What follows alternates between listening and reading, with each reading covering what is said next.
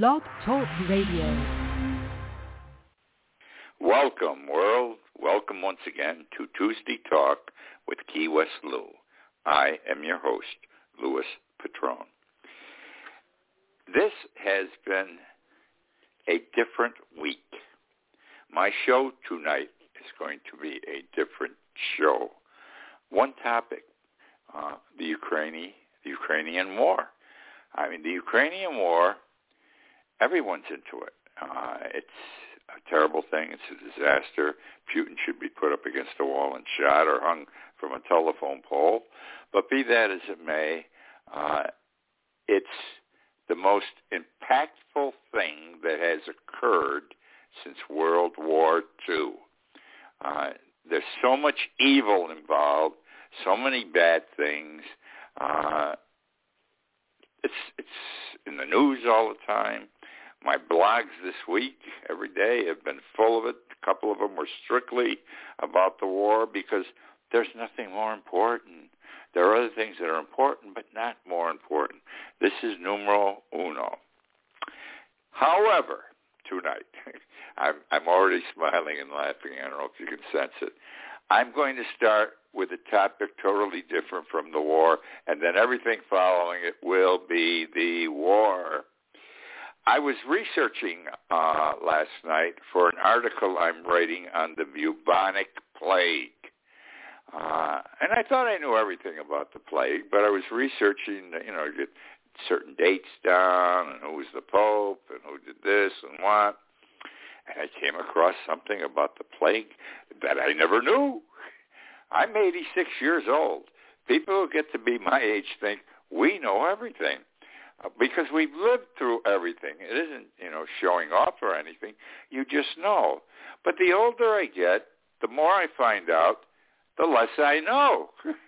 Things I learn almost every day that I never was aware of. Uh, and I'm not ashamed to admit it. It's a wondrous thing.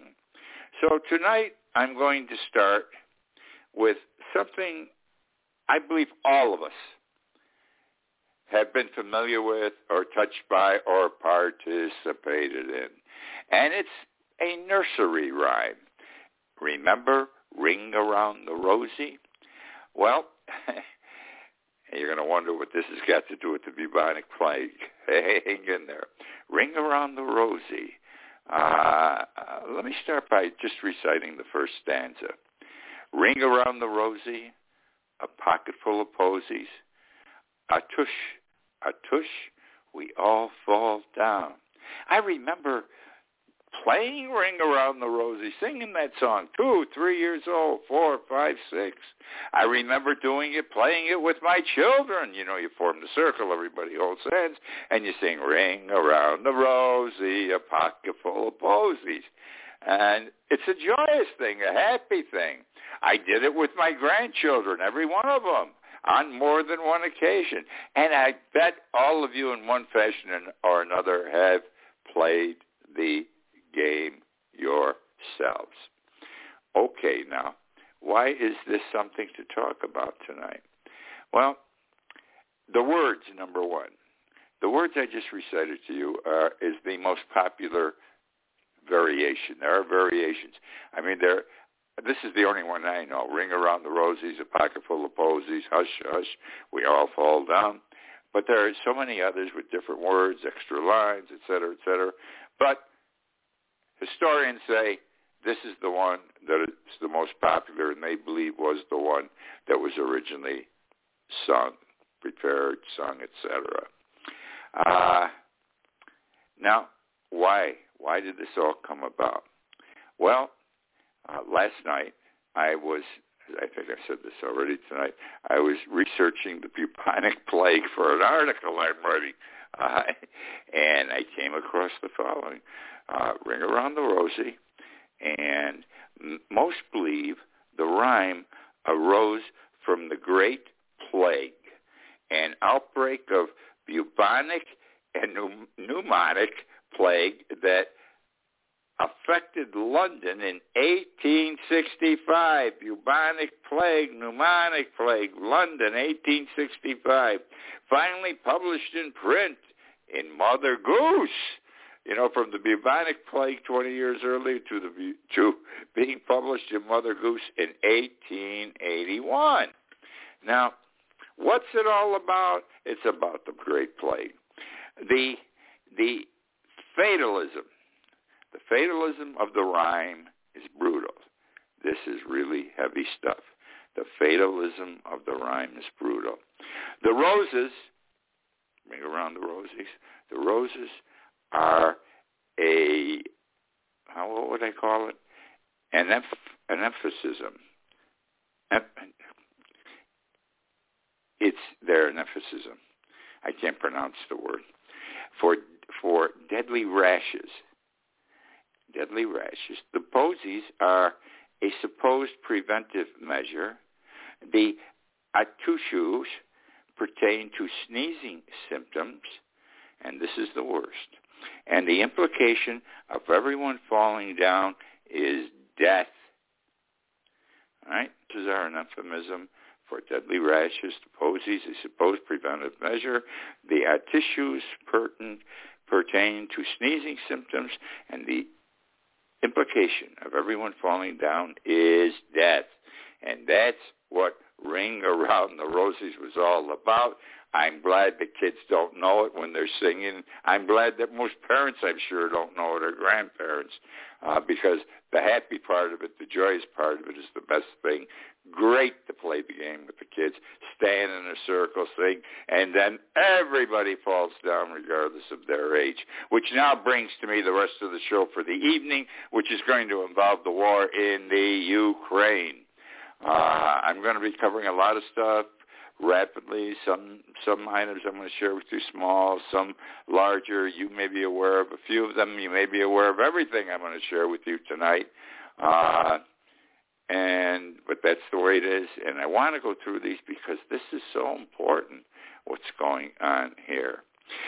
This past Saturday, the United States met with Venezuela in Venezuela. Okay uh, and they had a conference about lifting the sanctions the United States has had on Venezuela for years.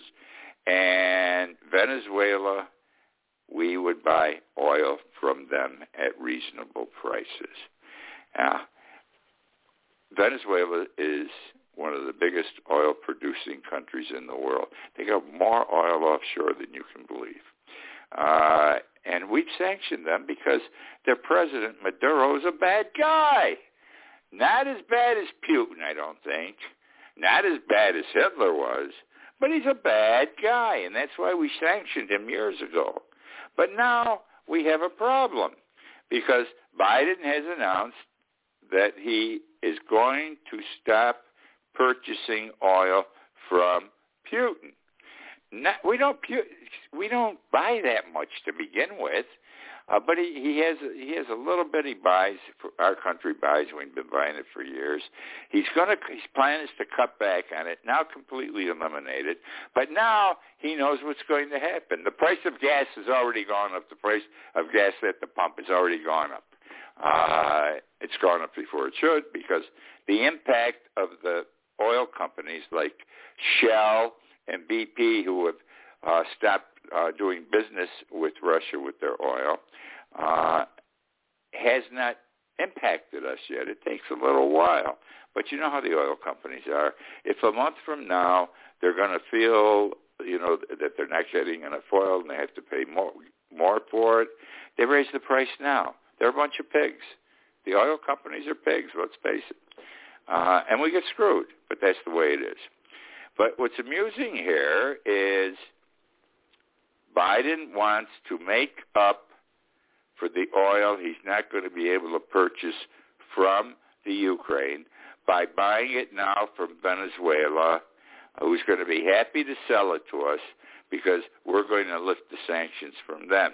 It has not been finally agreed to. The first meeting was Saturday. I'll bet you within the next two weeks a deal is made. Because as Maduro said on Saturday, and I quote, Venezuela is prepared to ramp up production for the stability of the world.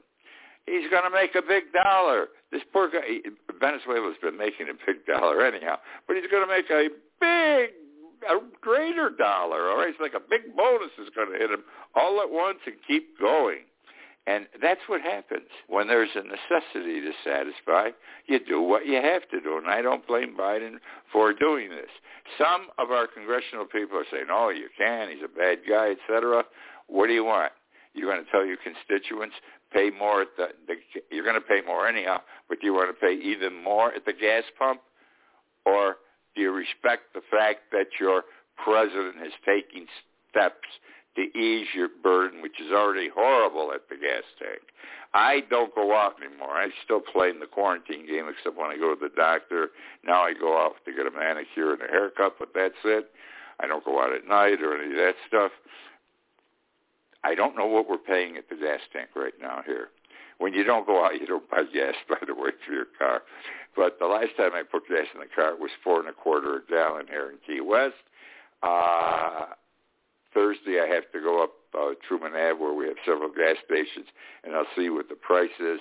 I would assume it must be over five dollars now, but we shall see, and I will let you know.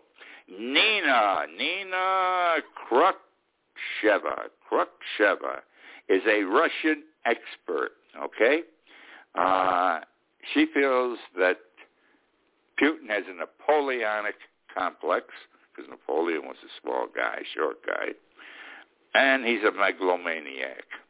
Uh, and she best summed this up in a vanity podcast she did this past week. And I quote, note that he is a short guy, Putin. She said, and I quote, he's a small man of five six, saying he's five seven. I love it. He's a small man of five six, saying he's five seven. Two million refugees in two weeks. This war in the Ukraine has been going on for 14 days as of today. Two million refugees have already left the Ukraine. And there'll be more going. Horrible situation. I feel so bad for these people. Uh, but you got to give, these are, this is a great country. We would not react as they are. I'm going to be frank with you. I don't think our country would react as these people have. They're tough. I mean, the women go off to take the kids and are going to take refuge in another country. The husbands stay back because they're going to fight, uh, and they're not going to give in to Putin. This is terrific. Such bravery. Uh, bravery. You got to respect them. Poland. Now, Poland's been playing nice guy uh, in the last 14 days since the war started, and for about a week before, because there was talk, uh, how do we get airplanes to the uh, Ukrainians? Uh, the Ukrainians are handling this war well. You got to give credit. I mean, they they took on mighty Russia, and I think they're beating them to more than a draw now. But I'll even settle for a draw. Uh, they would knock the shit, excuse me, out of Russia if they had air power. Uh, they have no way of going after the artillery, the tanks, the missile launchers on the ground uh, without air power. They need airplanes to shoot shoot the hell out of them. They know how to operate certain airplanes. They were trained, the Ukrainians. Uh, they can handle an F-16. They can handle a MiG-29. Now, the United States has both these planes. We've been talking for two weeks how we were going to provide them probably, we never made it a certainty, to the Ukrainians by, we were under some form of Lend-Lease, we were going to provide them to Poland, or Poland then, via Lend-Lease, was going to provide them to the Ukrainians. The, the planes from the United States would end up in Poland. The Ukrainian soldiers would go and get it, getting them, and fly them back over the border to the Ukraine, because as I indicated, they have trained pilots. And this will make it, if you think the war is, they're doing well, the Ukrainians now, they're going to do terrific if they have air power on their side. And Poland has said, no, no question, they're going to do this. This is a kumbaya situation between uh, NATO, Poland, and the United States. Nothing in writing, but it was going that way. Sunday, this thing's coming to, it's coming close now, the sharing of air power. Putin issued a warning. He issued a warning that Poland, and I quote, would suffer consequences, would suffer consequences if he did this, the airplane transfers, lend lease, and all that. And so everyone's got to look out for their own ass. Poland's backed off. They said, we're not going to do it anymore. So who knows where this is going to go? I'm sure it's going to get done one way or another, whether with Poland or someone else. Somebody, whatever country, please hurry up uh, because the Ukrainian people need this, the, the air power desperately. Russian soldiers from day one have break, are, are going into supermarkets, grocery stores, and people's homes and stealing food, taking it off the shelves, out of the refrigerator, and eating it right there. Why? Because they're starving too, just like a number of Ukrainian people are starving. Putin, oh, what a ter- terrible things he's done with his own army. He had, did not plan for this war. He thought this was going to be a two-day thing. He'd send his people in.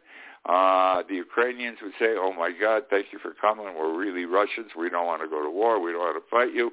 We're yours. Instead, look what's happened. Uh, and his people, he didn't send enough food. And he doesn't have enough food to send. That's the problem. Uh, and do you notice also, I'm going to share this with you at this time, the equipment, the military equipment he has the Russian troops using is not up to date. Uh, and it's not in good shape. Those 40 miles of military vehicles on the road to Kiev, all right, they're still there. They, they fell apart. They ran out of gas, no food for the soldiers, and they can't operate them. 40 miles of military vehicles, war-producing machines the Russians can't use because Putin never put the money into them to fix them. Now, how did this all come together? Putin is wealthy. We hear the term oligarchs. They're wealthy. And, and then the last two days it's coming out why the the army of the Russian army is not their machinery isn't in good shape. Their soldiers aren't well trained. And the reason is they have a Congress. I forget what they call it over in Russia, the Kremlin or something, whatever. And they pass a piece of legislation saying we're giving some this year the appropriation for the military seven hundred sixty billion dollars for this, this, this. It gets approved with no no arguing back and forth. But the money wasn't going to the military. The money was going to the oligarchs who were sharing it with Putin also. It's been going on for years. That's how the oligarchs got rich. That's one of the ways, and that's one of the ways Putin got rich. Remember, Putin is purported to be the richest man in the world. Something else that's interesting along the way here, I'm deviating from um, my outline in front of me, so to speak. Uh, I read over the weekend the soldiers in the army that are fighting the Ukrainians are getting $25. I think it's a week, a day or a week. I think it's a day, maybe a week, whatever. That's all. However, only 25% of the military, Russia's military, 25% of it is ordinary conscript soldiers that have been drafted in effect will get the $25, let's say a week. Uh, 75% of the Russian military are uh, soldiers that they hire from foreign countries or so forth who are experienced. Uh, people who pay to fight. Every country has these these type fighters. They pay those guys one thousand two hundred and fifty dollars a week. So you can't blame the and he hasn't got any of the expensive guys in the Ukraine yet. You can't blame the twenty-five dollar a week soldiers for surrendering as much as they do, because hell, I'm not getting that much money. Let the other guys come in and do it.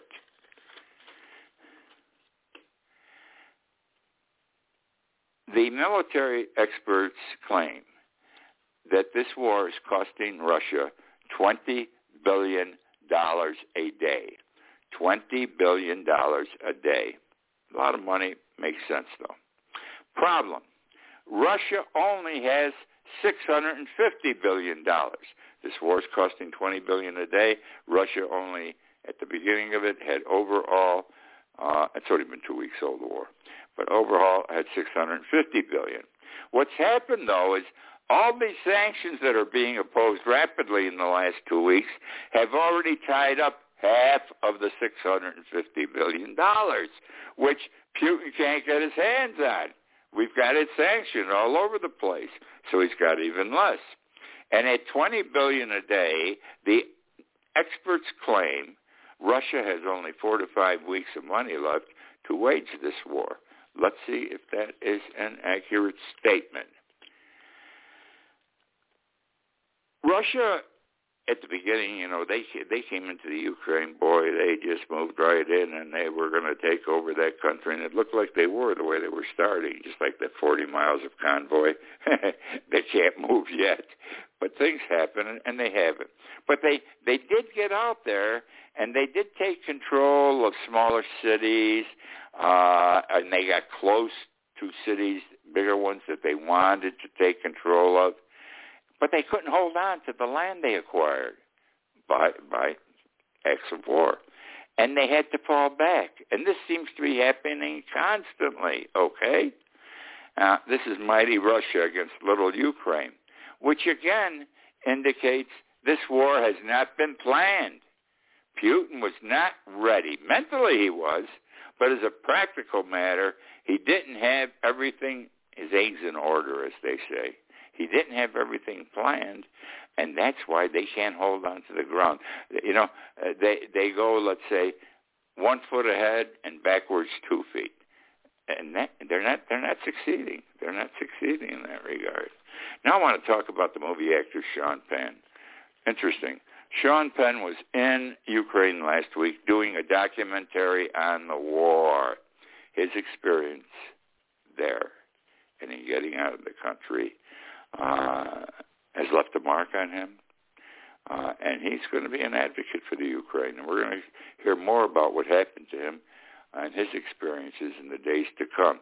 Sean Penn said when he got out of the Ukraine last week, he said, and I quote, our soul, America, is lost if we let the Ukraine, Ukraine, if we let Ukraine down.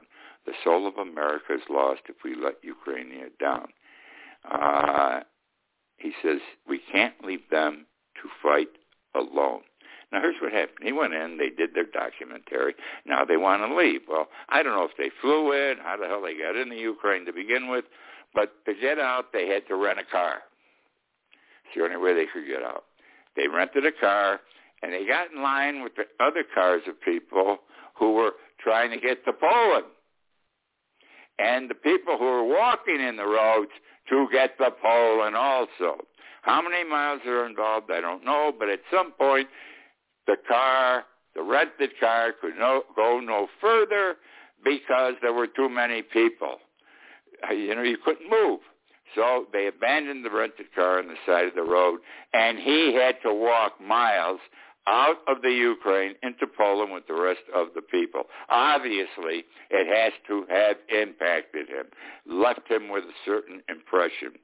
He said, and I quote, it was a startling experience, a very startling experience.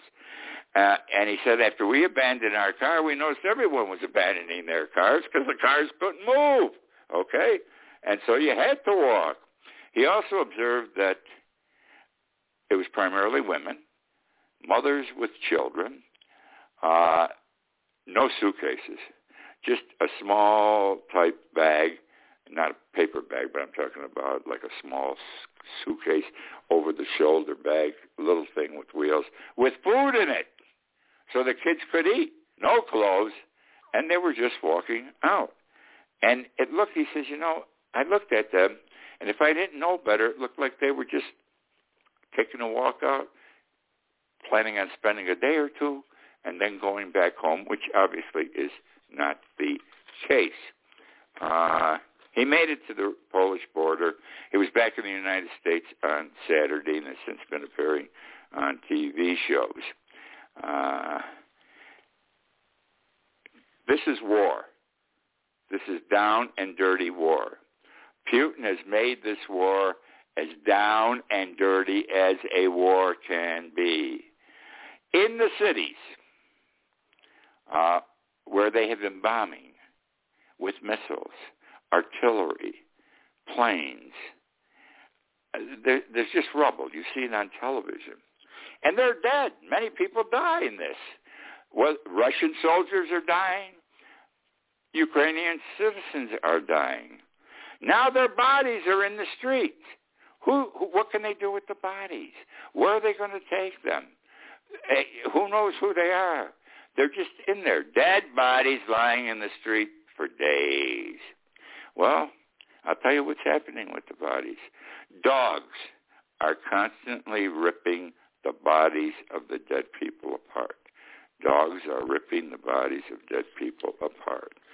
Uh, okay. Let's talk about some of the people who have have uh, acts of heroism they have committed. Early on in this matter, there was a Marine, uh, a Ukrainian Marine. There was a bridge that was going to Kiev. It was the Glenich Bridge, and the Marines went to blow it up to stop the tanks from getting into Kiev. Uh, and they needed someone to volunteer to do it. He did it, and he was wiring the bridge so it would blow. And the tanks were getting closer, but he didn't have the bridge totally wired. His people told him, "Get your ass out of there. You can't blow it up. There's no time. You'll go with it if you blow it up." He said, "I got to finish the job."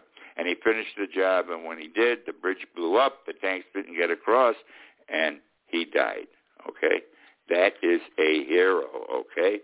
Then there are those, and you've heard the story, I'm sure, on Snake Island and the Black Sea, Black Sea, uh, 13 security guards, a Russian warship with planes over it, Russian planes, said, surrender or you're going to die. And one of them, I, I'm laughing, I shouldn't have said, responded, warship, go fuck yourself. And the warship said, okay. And within minutes, bombarded these guys and the airplanes dropped bombs, and they were dead. But I love that. Go fuck yourself, okay? Um, oil. The price of oil is surging, going up rapidly. Uh, it's topping right now $130 a, a, a barrel. We need it at 50 or we're getting screwed, the whole world.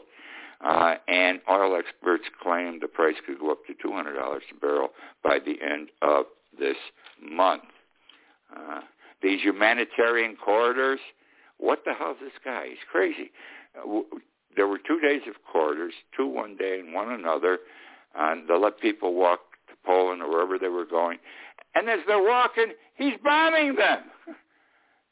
Putin is bombing them and killing them. You know, this is shades of World War II with Hitler when he was going into Poland and people were trying to escape walking the roads. Now he says, I'll give you a humanitarian corridor if you come to Russia. He'll shoot them while they're on the road to Russia too. This man is evil. Okay? And when he gets his, when he dies, he will sit at the right hand of Adolf Hitler. Okay, my friends. Uh, that's the show for tonight. Uh, I've got another half hour. I wish I, a material. I wish I had a half hour to do it. I'm seriously considering extending my show, changing its format also. In any event, uh, bad things I had to talk about tonight, uh, but they have to be spoken about. We have to remember, we have to understand, we have to think what's the right thing to do. Uh, we really are one world, and we've got to start thinking that way at some point. Uh, I thank you for joining me, and I wish you all a very good night.